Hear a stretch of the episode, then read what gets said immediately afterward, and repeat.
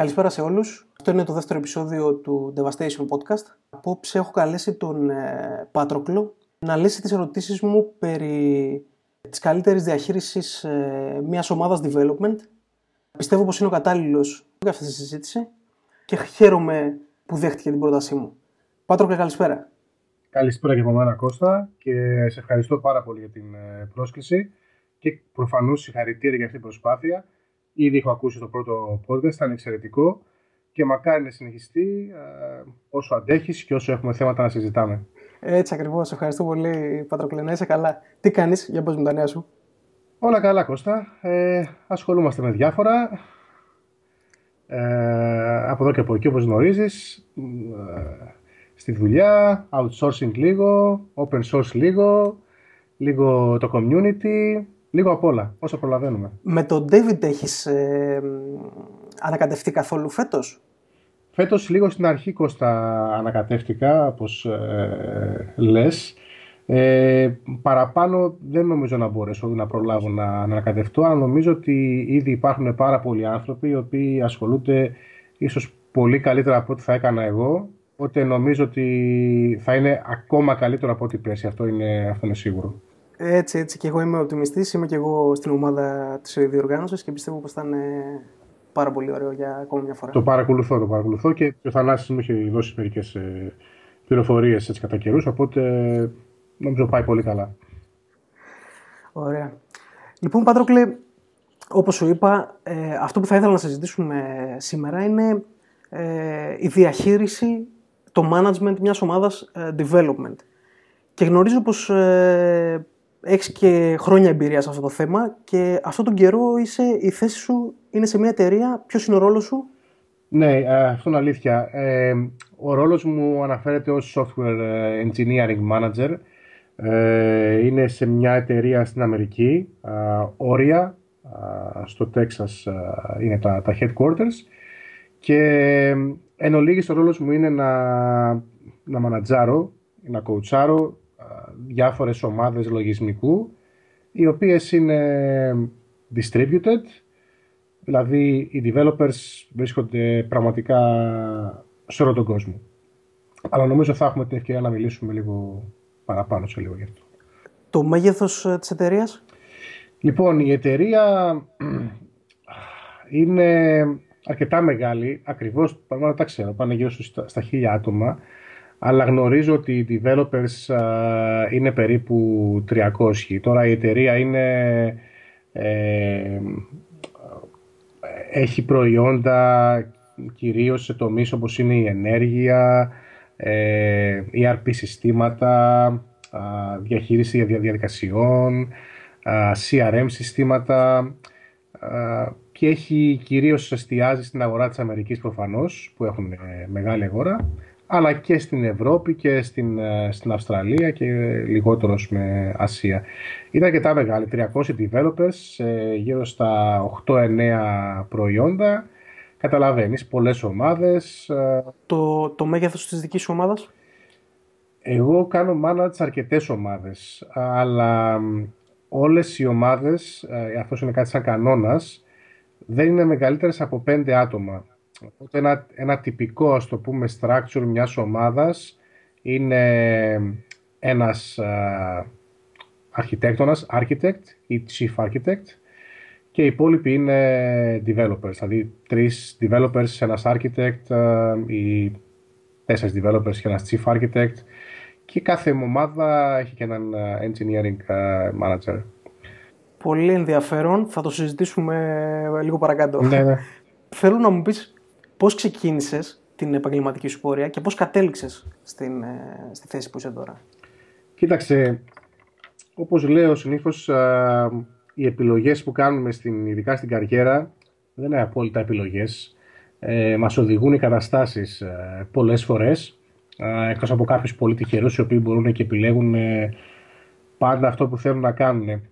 Ε, ανέκαθεν εδώ και 15 χρόνια, ίσως και παραπάνω, ε, επειδή μου άρεσε να μπαίνω μπροστά και να ε, οδηγώ, ας το πούμε, τις εξελίξεις σε μια ομάδα λογισμικού, είχα την ευκαιρία να δουλεύω σαν team leader πες, σαν ο πιο αρχαιότερος μέσω ομάδας και κάποια στιγμή ο πρώτος μου ρόλος ήταν πριν από 10-12 χρόνια ανέλαβα σαν development manager στην OTS, στην εταιρεία που ξεκίνησα τα πρώτα βήματά μου. Εκεί ήταν βασικά μοιρασμένος ο ρόλος, ήταν και manager και developer το οποίο μου άρεσε προφανώς. Κάποια στιγμή μετά, για κάποια χρόνια, 4-5 χρόνια το γύρισα πάλι σε hands-on development, μόνο developer. Και πριν από 1,5 χρόνο έψαχνα, η αλήθεια είναι, για κάτι part-time remotely. Έπεσα πάνω σε αυτό, σε αυτή την αγγελία, η οποία ήταν φυσικά full-time. Και η αλήθεια είναι ότι είχα σκεφτεί πάρα πολύ, είχα προβληματιστεί πάρα πολύ για το αν πρέπει να να κάνω αυτή την αλλαγή. Ήταν ήτανε διπλή αλλαγή, όχι μόνο άλλαζα από uh, developer 100% σε, σε development manager 100% αλλά γύριζα και από ένα κλασικό γραφείο, κλασική δουλειά γραφείου σε κάτι remote. Mm-hmm. το οποίο τελικά ευτυχώς έπαιξε. Ύστερα από 8 μήνες ε, έπαιξε. Οπότε σε όλη την καριέρα έχω δουλέψει σε όλα τα πόστα θα έλεγα, είτε ως developer, είτε ως ε, manager, είτε και τα δύο ταυτόχρονα και το τελευταίο διάστημα είμαι μόνο manager σε διάφορες ομάδες λογισμικού. Όταν λες μόνο manager, ποια είναι η καθημερινή σου ασχολία; Λοιπόν, ε, πέρα από τα ας πούμε τα, τα, daily, τα daily meetings που έχω με τις ε, ομάδες τα οποία προσπαθώ να είναι μικρά. Πάντα υπάρχουν ζητήματα που οι developers ε, χρειάζονται βοήθεια ή συντονισμό. Αυτό που προσπαθώ να κάνω είναι να, να, να βεβαιώνομαι ότι ο κάθε ένας ξέρει τις ε, προτεραιότητες ότι δουλεύει δηλαδή στο σωστό task, ότι δεν υπάρχουν ε, blockers, π.χ. δεν ε, εμποδίζεται από κάποιον άλλον να συνεχίσει ή δεν περιμένει από κάποια άλλη ομάδα ή οτιδήποτε για να προχωρήσει τη δουλειά του. Mm-hmm. σε μια εταιρεία ή οργανισμός ο οποίος πλέον θεωρείται μεγάλος, τώρα το τι θεωρείται μεγάλος και μεταξύ άλλων ομάδων, α, όχι development ομάδων. Για παράδειγμα, α, υπάρχει στενή επαφή με το customer support, με τους product owners. Α, οπότε αυτό που προσπαθώ να κάνω είναι να υπάρχει μια ομαλή επικοινωνία με όλες τις ομάδες και σαφώς οι άνθρωποι που δουλεύουν ως developers να γνωρίζουν ποιος είναι ο, σκοπ, ο, ο στόχος για αυτήν την εβδομάδα και ότι δεν έχουν κάποια εμπόδια για να επιτύχουν τον σκοπό τους. Και... Κάνεις, και, κάνεις και code reviews. Ναι, δεν θα το τελευταίο. Ότι ένα κομμάτι της δουλειάς μου να κάνω και κάποια code reviews. Α, όχι α, πάρα πολλά, κυρίως έτσι για να έχω μια εικόνα τι γίνεται μέσα, να μπορώ να καταλαβαίνω α, την ποιότητα του κώδικα που βάζουν οι developers για να μπορώ να αξιολογώ α, το τι γίνεται. Επίσης κάνω, βλέπω και τα reviews που κάνουν οι architects για να μπορώ να βλέπω και, αν, και κατά πόσο κάνουν τη δουλειά τους σωστά οι, οι πιο senior ας πούμε, developers. Αχα, κατάλαβα. Ε, θα περιέγραφες την, ε, τη δομή σας ε, και τις τακτικές σας σαν agile; Ακολουθάτε το παράδειγμα των ευέλικτων ε, διεργασιών; Κοίταξε, σε ένα περιβάλλον remote δεν μπορείς να πας διαφορετικά. Δηλαδή, είσαι agile. χωρίς να κάνεις τίποτα, θεωρείς agile. Τώρα, τι σημαίνει αυτό; Στην εταιρεία που εργάζομαι αυτή τη στιγμή δεν έχουμε υιοθετήσει κάποια μεθοδολογία συγκεκριμένη. Δηλαδή δεν μπορώ να σου πω ότι κάνουμε Scrum, ότι κάνουμε Lean, ότι κάνουμε Kanban.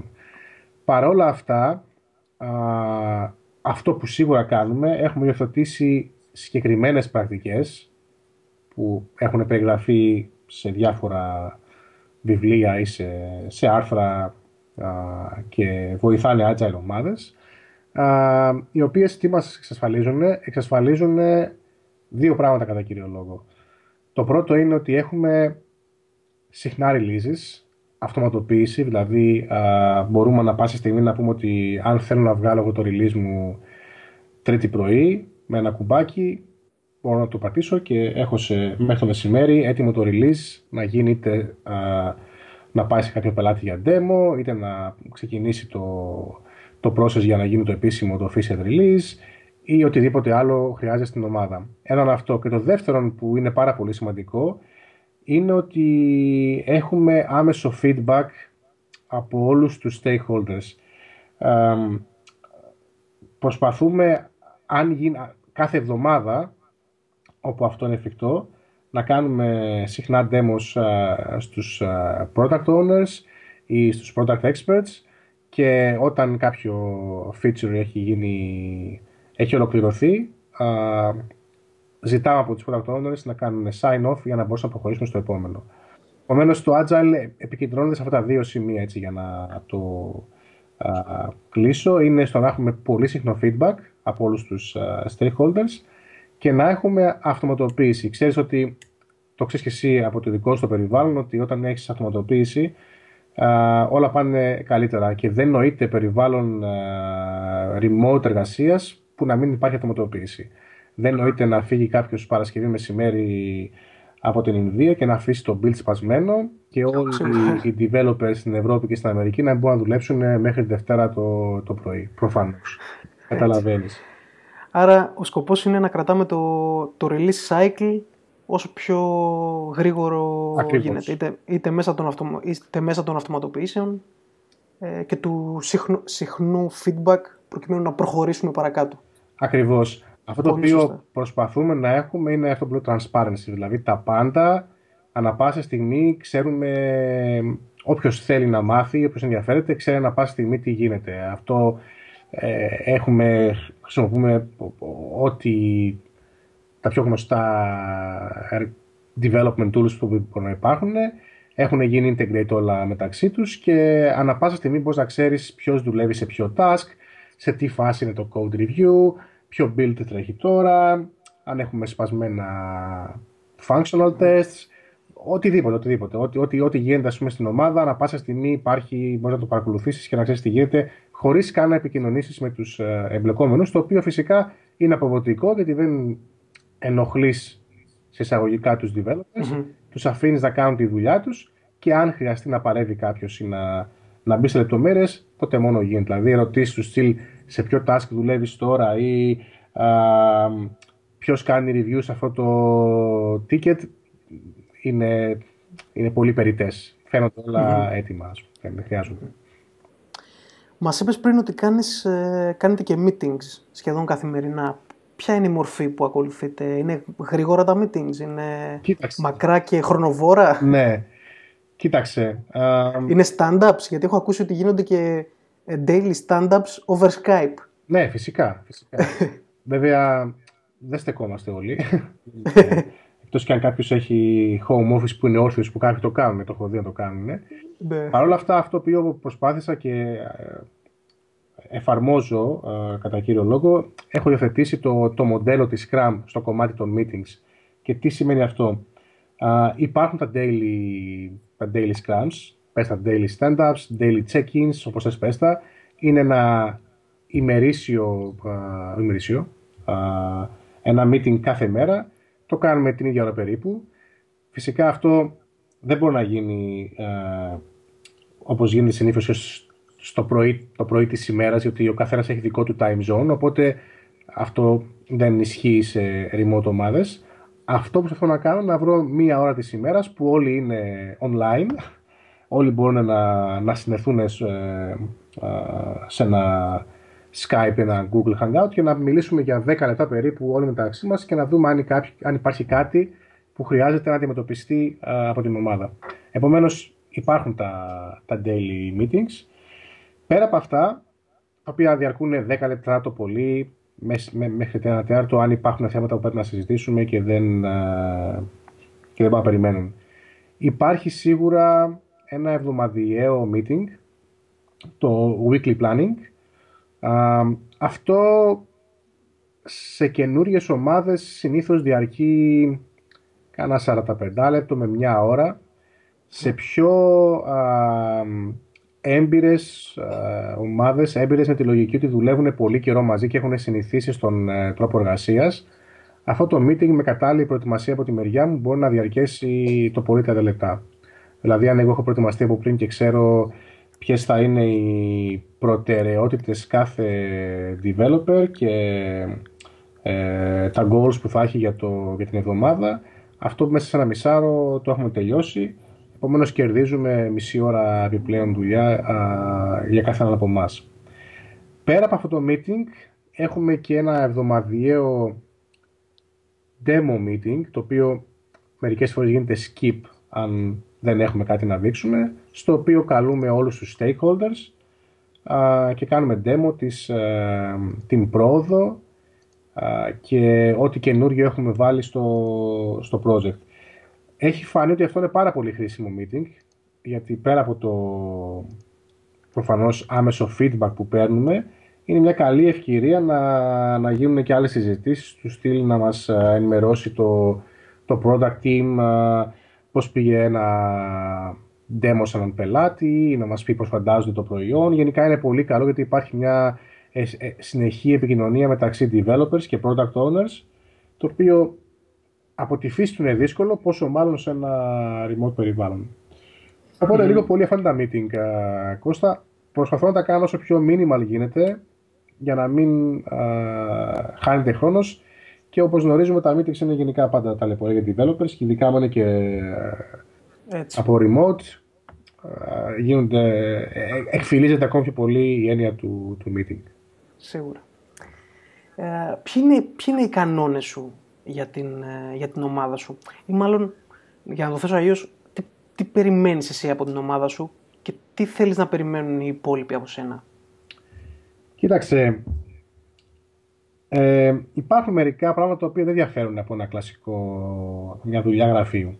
Ό,τι περιμένεις από έναν developer να δείχνει συνήθεια γραφείο, να δείχνει τον επαγγελματισμό του, να είναι πρόθυμος να συνεργαστεί, να είναι πρόθυμος να, να βοηθήσει την ομάδα του, να είναι πρόθυμος να ψάξει νέα πράγματα στα οποία, με τα οποία δεν είναι εξοικειωμένος. Τα ίδια προφανώς περιμένεις και από developers οι οποίοι δουλεύουν ε, remotely. Αυτό το οποίο περιμένεις όμως ακόμα περισσότερο είναι να έχουν τον αυτοέλεγχο και τον τρόπο να, να οργανώνουν τη δουλειά τους από μόνοι τους. Επειδή ακριβώς δεν έχεις αυτή την άνεση να πετάγεσαι στο γραφείο του άλλου και να βλέπεις τι κάνει, να του μιλάς ή να έρχεται στο γραφείο του και να σε ρωτήσει, Mm-hmm. Περιμένω από τους ανθρώπους να, είναι, να παίρνουν μόνοι πρωτοβουλίες, αποφάσεις, να ξεμπλοκάρονται μόνοι τους και αφού έχουν εξαντλήσει όλες τις πιθανές ε, λύσεις, τότε να, να έρχονται σε μένα και να συζητάμε από κοινού α, πώς μπορούμε να λύσουμε ένα, ένα θέμα. Οπότε λίγο πολύ τα ίδια περιμένω, συν μια επιπλέον α, δημιουργικότητα και α, ξέρεις, να είναι αυτοεξυπηρετούμενοι, όπως λέμε. Τώρα, τι, τι περιμένουν, τι θέλουν να περιμένουν οι υπόλοιποι από μένα. Ε, καταρχάς, αυτό το οποίο προσπαθώ να κάνω σε κάθε ομάδα και σε κάθε νέο μέλος που μπαίνει, είναι να καταλάβουν ότι να χτίσω μια εμπιστοσύνη μεταξύ εμένα και, του, και της ομάδας, αλλά και μεταξύ των μελών της ομάδας. Επειδή συνήθως οι, οι remote developers, ειδικά αυτοί που, έχουν, ε, που μπαίνουν για πρώτη φορά σε ένα τέτοιο περιβάλλον, είναι όχι φοβισμένοι, αλλά γενικά είναι πολύ σκεπτικοί και αμφιβάλλουν για το αν είναι πραγματική αληθινή ομάδα ή ότι αν θα πληρωθούν ή αν ότι ξέρεις, κάποιος τους κοροϊδεύει και σου ομολογώ ότι είχα και εγώ κάποιες αμφιβολίες στην αρχή, οι οποίες ευτυχώς πολύ γρήγορα ξανεμίστηκαν. Οπότε αυτό που κάνω πάντα είναι να, να δώσω να καταλάβω στους ανθρώπους ότι μπήκανε σε μια ομάδα, σε μια εταιρεία η οποία δεν διαφέρει σε τίποτα οποιαδήποτε άλλη εταιρεία, παρά μόνο το γεγονός ότι όλοι δουλεύουν απομακρυσμένα. Επομένως, το να χτίσεις μια εμπιστοσύνη μεταξύ των ανθρώπων, α, με την καλή έννοια να εμπιστευόμαστε ότι Uh, όλοι κάνουμε τη δουλειά μας, ο καθένας έχει το ρόλο του και δεν αλλάζει σε τίποτα από, τη, από ένα κλασικό γραφείο, είναι το νούμερο ένα. Τώρα, τι θέλω να περιμένω από μένα οι άνθρωποι, να ξέρουν ότι ό,τι θέλουν μπορούν να μιλήσουν σε μένα, ακόμα και για τεχνικά θέματα και για θέματα οργανωτικά, για θέματα priorities, για ερωτήσεις που έχουν, για κάτι που δεν είναι καθαρό, τι, πώς δουλεύει το, το περιβάλλον, το απομακρυσμένο, να, να ξέρουν ότι ανά πάσα στιγμή μπορούν να με ρωτήσουν και να με βρούνε και ότι όπου μπορώ τεχνικά, γιατί ξέρεις μερικές φορές κάνω και manage ομάδες οι οποίες ε, δεν είναι κοντά στο τεχνολογικό έτσι stack το οποίο είμαι κάπως πιο εξοικειωμένος. Οπότε εκεί δυστυχώς δεν μπορώ να βοηθήσω και πολύ τεχνικά. Παρ' όλα αυτά, όποτε μπορώ να βοηθήσω, το κάνω με μεγάλη μου χαρά και προφανώς αυτό το, το, το κάνω καθαρό στους ανθρώπους ότι μπορώ να περιμένω από μένα τη βοήθειά μου σε αυτά. Τέλεια. Θέλω να μου πεις, ακούμε συνέχεια α, τους μεγάλους οργανισμούς, Facebook, Twitter και άλλους αυτούς τους μεγάλους, να μας λένε συνέχεια για τις εσωτερικές ε, διεργασίες τους, τις τεχνικές που ακολουθούν. Ε, το Facebook, ε, από όταν πρώτο ξεκίνησε, ο Μάρκ ε, έβγαινε συνέχεια και έλεγε ε, move fast, break things. τώρα πρόσφατα το αλλάξανε, το κάνανε move fast in a stable infrastructure. Εγώ θέλω, θέλω, να μάθω τι μας έχουν μάθει αυτοί οι οργανισμοί που δουλεύουν σε αυτό το scale, σε, αυτή, σε αυτό το μέγεθος, τι μας έχουν μάθει και τι πρέπει να εφαρμόσουμε από αυτά, από αυτά που έχουμε μάθει από αυτούς. Είπες μία μαγική λέξη, την οποία πραγματικά έχω ακούσει αμέτρητες φορές στο τελευταίο διάστημα, όπως για το scaling.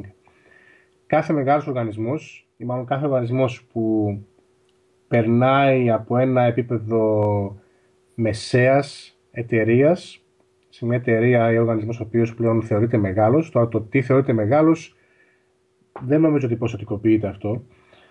Κάθε οργανισμός που περνάει αυτό το βήμα τρομάζει, τρομοκρατείται στο πώς θα γίνει scale. Επομένως μπορείς να είσαι μια εταιρεία η οποία δουλεύει πάρα πολύ καλά με χι αριθμό προϊόντων και χι αριθμό πελατών και όταν αυτό αλλάξει προς τα επάνω, είτε ο αριθμός των πελατών, είτε ο αριθμός των προϊόντων, είτε ο αριθμός των εργαζομένων, να έρθει η πλήρη καταστροφή.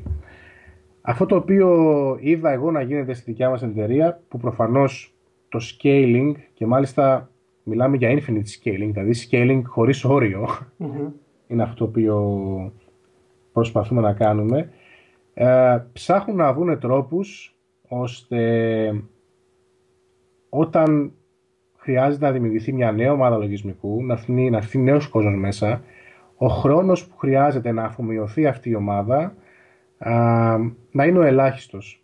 Και αυτό, το, αυτό γίνεται σε, σε διάφορους τομείς. Οι δύο βασικοί τομείς είναι οι εξής. Ο ένας είναι να υπάρχουν συγκεκριμένες διαδικασίες, συγκεκριμένα πράγματα που περιμένει κάποιος από ένα νέο εργαζόμενο να το κάνει, είτε αυτός λέγεται engineering manager, είτε developer, είτε οποιοδήποτε ρόλος. Δηλαδή, κάθε ένας που μπαίνει μέσα σε μια ομάδα πρέπει να ξέρει από την πρώτη μέρα τι περιμένει η εταιρεία από αυτόν και τι πρέπει να κάνει την πρώτη μέρα, τη δεύτερη, την πρώτη εβδομάδα, τον πρώτο μήνα. Αυτό λοιπόν είναι το ένα βασικό. Το δεύτερο είναι ότι αυτό που είπα και πριν, αυτοματισμοί. αυτοματισμοί. Δεν νοείται να μπαίνει κάποιος και να χρειάζεται μια εβδομάδα, 10 μέρες στο να σετάρει το, το περιβάλλον του, να μάθει τα tools. Δεν υπάρχει το πράγμα. Την πρώτη μέρα που μπαίνεις μέσα στην εταιρεία θα πάρεις το, τα docker images σου, θα τα ξεκινήσεις, θα διαβάσεις το documentation για να στάρεις το, το, το environment σου και πρέπει να είσαι από την επόμενη μέρα έτοιμος να, να αρχίσεις να διαβάζεις κώδικα και να, να κάνεις τη δουλειά σου. Αυτό φυσικά δεν είναι μόνο για το scaling, αλλά και για το productivity. Δηλαδή, όντας σε μια αμερικάνικη εταιρεία, δεν ξέρω αν έχεις εμπειρία, αλλά οι Αμερικανοί είναι πάρα πολύ goal-oriented και τα πάντα τα μετράνε σε, με αριθμούς. Mm-hmm. Είτε αυτό λέγεται μέρες, είτε λέγεται δολάρια, είτε λέγεται οποιοδήποτε άλλος ε, όρος που μετράει το, το productivity. Ε, εν κατακλείδη, το scaling πάντα ενδιαφέρει εταιρείες. Κάθε μία το εφαρμόζει, το προσπαθεί να το κατακτήσει με διαφορετικό τρόπο, ανάλογα και με, το, με την γκάμα προϊόντων. Α πούμε, το Facebook έχει ένα προϊόν. Εντάξει. Οπότε μιλάμε για άλλο είδους scaling στο Facebook.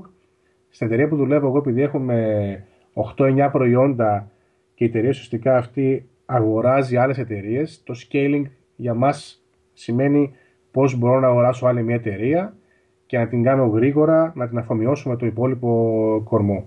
Επομένως, το scaling είναι το ίδιο σαν όρος, αλλά έχει διαφορετική σημασία ανάλογα με την εταιρεία με την οποία α, μιλάμε.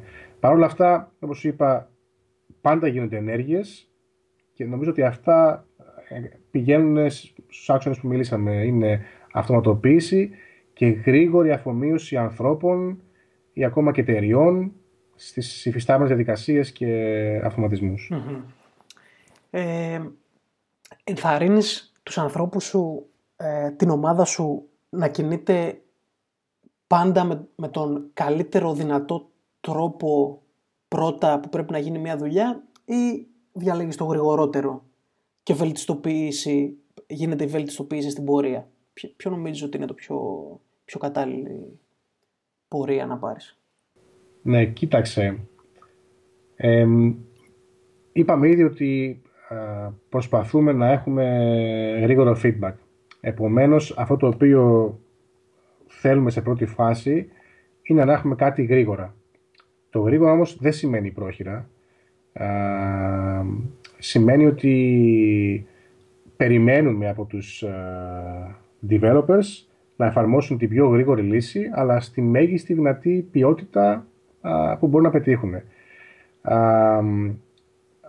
ακόμα και αν αυτή η λύση δεν είναι η καλύτερη με τη λογική ότι δεν είναι επεκτάσιμη, ότι περιέχει σημεία τα οποία μπορούν να βελτιωθούν αργότερα ή ότι καλύπτει ένα ποστό των, των requirements. Στοχεύουμε σε κάτι γρήγορο για να έχουμε γρήγορο feedback. Το γρήγορο δεν θα είναι και το μόνιμο. Α, επομένως θα υπάρξει βελτιστοποίηση. Άρα, για να απαντήσω την απάντηση στην ερώτησή σου σε μια, με μια στην απάντηση, στοχεύουμε στο γρήγορο και βελτιστοποιούμε αργότερα. Αλλά η βελτιστοποίηση δεν είναι μόνο στο ότι πετάω ένα κώδικα ο οποίος είναι χάλια, το δείχνω στο, στο product owner, χαίρεται που το βλέπει και του λέω μην κάνεις ακόμα demo, θέλω άλλες δύο εβδομάδες να το καθαρίσω. Βελτιστοποίηση, ναι, σημαίνει ότι κάνω κάτι γρήγορο ένα κομμάτι από αυτό που περιμένει να δει ο product owner, αλλά είναι σωστά γραμμένο. Γρήγορο και λειτουργικό. Ναι, δηλαδή έχεις δει πέντε πράγματα, μπορώ να σου κάνω τα δύο μέσα σε δέκα μέρες π.χ., αλλά θα τα κάνω σωστά και αν σου αρέσει το δρόμο, ο δρόμος που έχω πάρει, θα συνεχίσω έτσι για να πάρεις τα υπόλοιπα τρία μέσα στον χρόνο που θέλεις. Δηλαδή, έτσι, αυτό νομίζω είναι και, το, και η πεμπτουσία των agile μεθοδολογιών. Ακριβώς, ακριβώς. Τώρα, εντάξει, πάντα προφανώς ε, κάτι θα μπει μέσα όχι στην επιθυμητή ποιότητα, πάντα θα χρειαστεί να γίνει κάποιο refactoring. Αυτά είναι αναπόφευκτα. Άνθρωποι είμαστε, είναι, δεν μπορούμε να τα αποκλείσουμε ή κάτι θα ξεφύγει από κάποιο review, οπότε εντάξει δεν ε, παίρνουμε κεφάλια. Αλλά προσπαθούμε να έχουμε κάτι γρήγορο και ταυτόχρονα στη μέγιστη δυνατή ποιότητα για να μην αφιερώσουμε ίδιο ή παραπάνω χρόνο στο να το κάνουμε να είναι και ωραίο για μας, όχι μόνο για τον mm-hmm. πελάτη, για τον product owner. Ωραία. Ε, σε έχω ακούσει να μιλάς ε, και έχω διαβάσει και τον blog σου που γράφεις για τεχνικό χρέος. Πώς χειρίζεσαι το τεχνικό χρέος της, ε, της ομάδας σου; Υπάρχουν ορισμένες ιδιαιτερότητες όχι μόνο στη δικιά μας την εταιρεία και στις ομάδες, ε, αλλά σε όλες τις εταιρείες οι οποίες ε, έχουν legacy κώδικα. Και για να εξηγηθώ, εγώ προσωπικά πιστεύω ότι η legacy κώδικας είναι και κώδικας που γράφει πριν από 6 μήνες και έχει γίνει release και υπάρχει σε, έναν, σε ένα πελάτη. Τώρα, εδώ στο παράδειγμα που αναφέρω, legacy είναι κώδικας 15 ετία. Δηλαδή, μιλάμε για προϊόντα που υπάρχουν για 10-15 χρόνια, ε, χωρίς, ε, έχουν γραφτεί από ανθρώπους χωρίς να φταίνουν οι άνθρωποι. Πριν από 10 χρόνια ε, δεν υπήρχε ή ένα technical test, δεν υπήρχαν εργαλεία για να μετράσει την ποιότητα, οπότε ήταν αναμενόμενο. Ακόμα καλά-καλά ο κόσμος δεν ήξερε τι πάει να πει unit testing. Επομένως, έχουμε να κάνουμε με συνήθως ε, μεγάλα code bases, το οποίο το τεχνικό χρέος είναι, είναι τεράστιο. Τι κάνουμε σε αυτές τις περιπτώσεις, δεν έχει και πολύ αξία ή σημασία να πεις ότι ξεκινάω, και αρχίζω να μειώνω τεχνικό χρέος στον legacy κώδικα. Δεν έχει αξία γιατί δεν θα τελειώσεις ποτέ. Μιλάμε για τεχνικό χρέος ε, πάνω μετρήσει σε ημέρες είναι χιλιάδες ή δεκάδες χιλιάδες ημέρες. Δηλαδή είναι, τα νούμερα είναι εξωπραγματικά. Και κανένας product owner δεν θα αποδεχθεί να, να επενδύσει τόσο μεγάλο χρόνο και χρήμα προφανώς για να, να κάνει τι, να, να πάρει ένα προϊόν το οποίο ήδη δουλεύει στα μάτια του σε μεγαλύτερο ιστορικό, ιστορική ποιότητα. Παρόλα αυτά όμως αυτό το οποίο κάνουμε και πάντα μιλάω για legacy συστήματα είναι να, να εξασφαλίσουμε ότι αφενός ό,τι καινούριο μπαίνει μέσα όπως είπα και πριν είναι στα υψηλότερα επίπεδα ποιότητας επομένως τι λέμε; Ότι έχουμε ένα τεχνικό χρέος χ ημέρες σήμερα από εδώ και στο εξής, αυτό το τεχνικό χρέος δεν θα ανέβει παραπάνω. Επομένως, δεν χειροτερεύουμε την κατάσταση. Αυτός είναι ο ένας άξονας.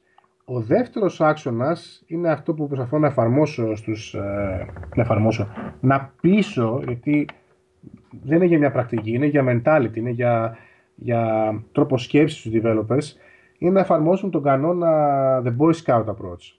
Είναι ένα κλασικό αμερικάνικο έτσι, παράδειγμα, όπου όταν πηγαίνουν για κάμπινγκ οι Αμερικανοί, όχι μόνο μαζεύουν τα σκουπίδια τους, αλλά αν τύχει και βρουν σκουπίδια από προηγούμενους campers, μαζεύουν και αυτά.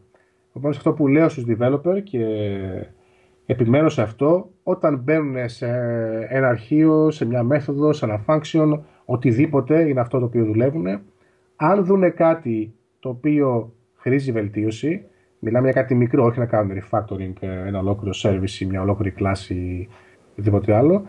Εκείνη τη στιγμή που είναι μέσα στην κλάση και το βλέπουν στα μάτια τους και είναι εύκολο να το λύσουν, ας το διορθώσουν.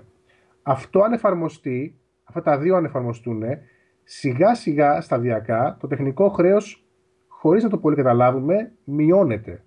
Γιατί όπως είπα, όχι μόνο το αυξάνουμε α, με νέο τεχνικό χρέος, αλλά σιγά σιγά χωρίς να τρενόμαστε, το, μειώνουμε, το, το μειώνουμε. Βέβαια αυτό για να, να δεις κάποια έτσι απτά αποτελέσματα πρέπει να περάσει κάποιο διάστημα ικανό. Μιλάμε για τρεις με τέσσερις είτε και έξι μήνες για να δεις ότι έχω μια βελτίωση, ειδικά σε μεγάλα code bases. Τώρα αυτό είναι από τη μεριά του ε, το πώς χειριζόμαστε σαν διαδικασία. Έχουμε φυσικά και τα εργαλεία τα οποία εξασφαλίζουν ότι δεν αυξάνουμε το τεχνικό χρέος. Επομένως, τα εργαλεία αυτά είναι και σαν κεντρικά συστήματα, αλλά και από το περιβάλλον εργασίας των, των developers μπορούν να πάστε μην να δουν pre-commit, πριν κάνουν οτιδήποτε στο, στο, στο, στο repo, να δουν αν έχουν μειώσει ή όχι τον κώδικα και να προλαμβάνουν καταστάσεις πριν να φτάσουν και γίνουν merge στο, στο master branch ή οτιδήποτε, οτιδήποτε άλλο. Επομένως το technical data είναι βασικό κομμάτι α, στην διαδικασία ανάπτυξης λογισμικού που έχουμε και όπως είπα για legacy projects που συνήθως κάνω manage είναι να μην αυξηθεί. Προφανώς για καινούργια project δεν το συζητάμε. Ο σκοπός είναι να, να κρατηθεί στο ελάχιστο. Τι, ποιο είναι το ελάχιστο; Εξαρτάται από τι θεωρούμε ελάχιστο σε κάθε project. Οπότε δεν υπάρχει εδώ πέρα silver bullet ή κάποιο συγκεκριμένο όριο. Οπότε γενικότερα όσο πιο χαμηλό είναι, τόσο καλύτερο είναι για την ομάδα. Mm-hmm. Υπέροχα. Ε, μ' άρεσε πολύ η απάντησή σου. Τώρα, για να επιστρέψουμε λίγο στην αρχή, άρχισες ε, να μου μιλάς ε, στα πρώτα λεπτά για τη δομή της εταιρείας. Θες να συνεχίσεις λίγο εκείνη την κουβέντα, γιατί μου, φαινόταν, μου φάνηκε πάρα πολύ ενδιαφέρον. Ναι, α, πώς είναι η δομή της εταιρείας. Όπως σου είπα, η εταιρεία η συγκεκριμένη στην οποία εργάζομαι κάνει acquisitions, δηλαδή αγοράζει εταιρείες οι οποίες δεν τα πηγαίνει και πολύ καλά και προσπαθεί να τις μεταλλάξει μέσω των δικών μας εργα, έτσι, μεθοδολογιών και επίπεδα ποιότητας σε, σε αποζημιογόνες, σε κερδοφόρες ε, επιχειρήσεις. Ε, επομένως, ξεκινάμε και έχουμε μέσα στην εταιρεία που δουλεύω, ας το πούμε μεγάλα business units, που είναι η κάθε μία εταιρεία που έχει αγοραστεί στο παρελθόν. Τώρα, η δομή για το κομμάτι του, του engineering είναι, θα έλεγα, σχετικά απλή. υπάρχει στην Αμερική, ξέρεις, η ρόλη είναι πολύ σύνηθις αυτό που πω. Υπάρχει ο SVP, Senior Vice President of Engineering, ο οποίος έχει τη γενική υποπτία όλων των ομάδων λογισμικού. Τώρα από κάτω έχεις διάφορους VPs, Vice President of Engineering, και μετά είναι οι ομάδες λογισμικού όπως περιέγραψα, με έναν manager να κάνει manage παραπάνω από μια ομάδα. Συνήθως αυτό το οποίο α, περιμένουν από εμάς είναι να κάνουμε manage ομάδες περίπου 5 με 7 ομάδες, όπως είπα, οι οποίες μπορεί να είναι μέχρι 5 άτομα κάθε μία. Επομένως, κατά μέσο όρο κάνουμε manage περίπου 20 με 25, ίσως και 30 άτομα ο κάθε ένας manager. Και μετά η κάθε ομάδα την κρατούμε πάρα πολύ μικρή, δηλαδή το 5 που σου λέω είναι ο μέγιστος αριθμός. Οι πιο πολλές ομάδες που έχω εγώ είναι 3 με 4 άτομα. Η λογική είναι ότι όσο πιο μικρές είναι οι ομάδες, το ξέρεις πολύ καλά, λιγότερα επίπεδα επικοινωνίας, λιγότερα, α, λιγότερες ασάφειες, λιγότερα ζητήματα αναλύσεις, εύκολα παίρνεις αποφάσεις, εύκολα καθοδηγείς ανθρώπους α, στους σωστούς α, α, στόχους. Επομένως, κρατάμε τις ομάδες μας μικρές για όλους αυτούς τους α, λόγους. Mm-hmm. Από εκεί πέρα, σου είπα, το staffing κάθε ομάδας είναι επίσης πολύ τυπικό. Ουσιαστικά έχουμε τρεις διακριτούς ρόλους μέσα στην, στην εταιρεία. Είναι ο, ας το πούμε, ο junior developer, ο senior developer που ονομάζεται και, και architect και μετά υπάρχει ο chief architect ο οποίος είναι και υπεύθυνος για το κομμάτι της αρχιτεκτονικής, της σχεδίασης, να κάνει enforce τα, τα, τα quality checks που έχουμε θέσει και πάλι αυτό συνήθως έχουμε έναν architect ή έναν chief architect και οι υπόλοιποι είναι junior developers σε μια ομάδα. Το οποίο παίζει καλά να πω την αλήθεια. Δηλαδή, όταν εγώ μπήκα στην εταιρεία, δεν είχα εμπειρία με τόσο πολλές μικρές ομάδες. Συνήθως ήμουνα, δούλευα σε εταιρείες οποίες είχαμε 8-10 άτομα σε ένα τμήμα και μετά ήταν όλοι, τα κάνουν όλα και όποιος είναι ελεύθερος μπαίνει στο επόμενο project. Τουλάχιστον έτσι είχα συνηθίσει στις εταιρείες που δούλευα. Μου έκανε εντύπωση το πώς ήταν αυτή η οργάνωση, η οποία τελικά παίζει. Δηλαδή είναι αποδοτική γιατί όλοι είναι, κάνουν focus ε, ε, στα δικά τους πράγματα και το, αυτή, το μικρό μέγεθος βοηθάει πάρα πολύ. Βέβαια, το να κάνεις πολλές ομάδες 5 με 7 manage δεν είναι και πολύ εύκολο γιατί πρέπει να αλλάζεις συνεχώς context. Ειδικά αν είναι από διαφορετικά projects. Συνήθως έχουμε αρκετές ομάδες στο ίδιο product, επομένως δουλεύουμε σε διαφορετικά πράγματα. Οπότε, ας πούμε, οι 5 με 7 ομάδες συνήθως ανήκουν σε δύο products. Και πάλι το να κάνεις switch από ένα product που είναι σε ε, .NET Full Stack και το άλλο που είναι σε Java και C++, όσο να είναι θέλει μια, έχει ένα βαθμό δυσκολίας. Άρα κάθε ομάδα δεν, είναι, ε, δεν πάει ανά product, πάει ανά feature, ας το πούμε έτσι. Ε, πάει, ναι, πολύ σωστά. Δεν είναι ένα product, δηλαδή μπορεί να έχεις πολλές ομάδες του ίδιου product, οι οποίες δουλεύουν σε διαφορετικό, α, όχι feature, ας πούμε epic. Epic, ok. Οπότε ξεκινάμε κάθε τρίμηνο και μας λέει το product ε, group τι θέλουν να δουν στο προϊόν το επόμενο τρίμηνο και ύστερα κάνουμε ένα task breakdown τι χρειάζεται για να φτάσουμε στο επιθυμητό αποτέλεσμα γίνεται το staffing και προχωράμε. Επομένως, συνήθως έχουμε τρεις με τέσσερις ομάδες σε κάθε product οπότε κάποιος που κάνει manage 5-7 ομάδες σίγουρα θα μπλέξει με δύο products το λιγοτερο Και όπως είπα, είναι διάφορα stacks. Δηλαδή υπάρχουν και PHP και .NET και, και, και Angular μπροστά. Ε, ό,τι θες μπορείς να δεις μέσα εκεί. Επομένως, ε, Τέλεια. ανοίγεις τους οριζοντές σου ακόμα και αν δεν δουλεύεις ε, hands-on. ναι. Παίρνεις μια εικόνα από όλα. Ναι.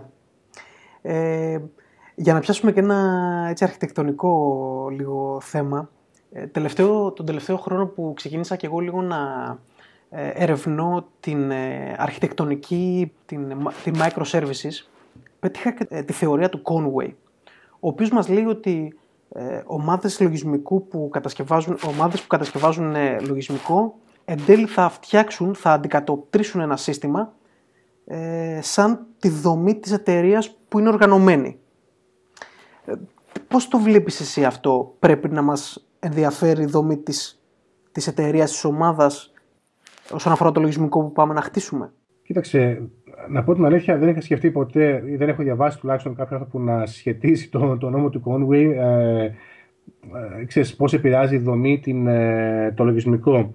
Το οποίο όμως μπορεί να είναι αληθές. Ε, με, με ποια έννοια. Σίγουρα μια πολύπλοκη δομή ε, ή ε, ασάφειες του στυλ ποιος είναι ο manager μου ή σε ποιο project δουλεύω ή σε ποιο epic δουλεύω αυτό το διάστημα σίγουρα θα δημιουργήσουν αν όχι περιπλοκές σίγουρα καθυστερήσεις στο να παραδώσει ένα project.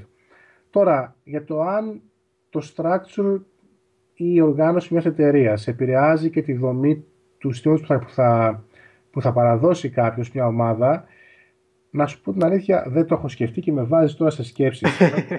Είπα να το παρατηρήσω στο, από εδώ και στο εξής.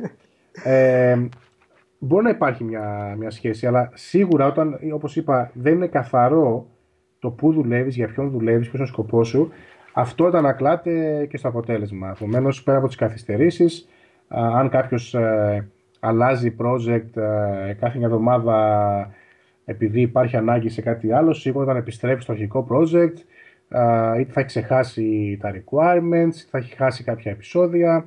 Επομένως, αυτόματα κατεβαίνει και η ποιότητα, αλλά και το συνολικό έτσι, όφελος που κερδίζει η ομάδα από τον συγκεκριμένο developer. Ε, άσε να το παρακολουθήσω για μερικές εβδομάδες ε, Κώστα και... για να σου δώσω έτσι λίγο παραπάνω context γιατί μου φαίνεται και εμένα πάρα πολύ ενδιαφέρον και, και εγώ δεν το έχω αναζητήσει παραπάνω αλλά το κλασικό το παράδειγμα είναι που λέει ότι ε, μια ε, γραμμή παραγωγής ενός ε, αυτοκινήτου θα πρέπει αναγκαστικά η δομή της ομάδος ε, να είναι ε, χωρισμένοι σε group ε, όπου το κάθε group θα φτιάχνει, θα ε, παράγει π.χ. τα καθίσματα του αυτοκινήτου. Ένα group θα παράγει τις, ε, ε, τις ρόδες, τις ζάντες του αυτοκινήτου. Ένα group θα παράγει τα φώτα, το άλλο, το άλλο. Ε, αυτή θα πρέπει να είναι αναγκαστικά η δομή, ούτως ώστε να, να γίνει η καλύτερη δυνατή γραμμή παραγωγής.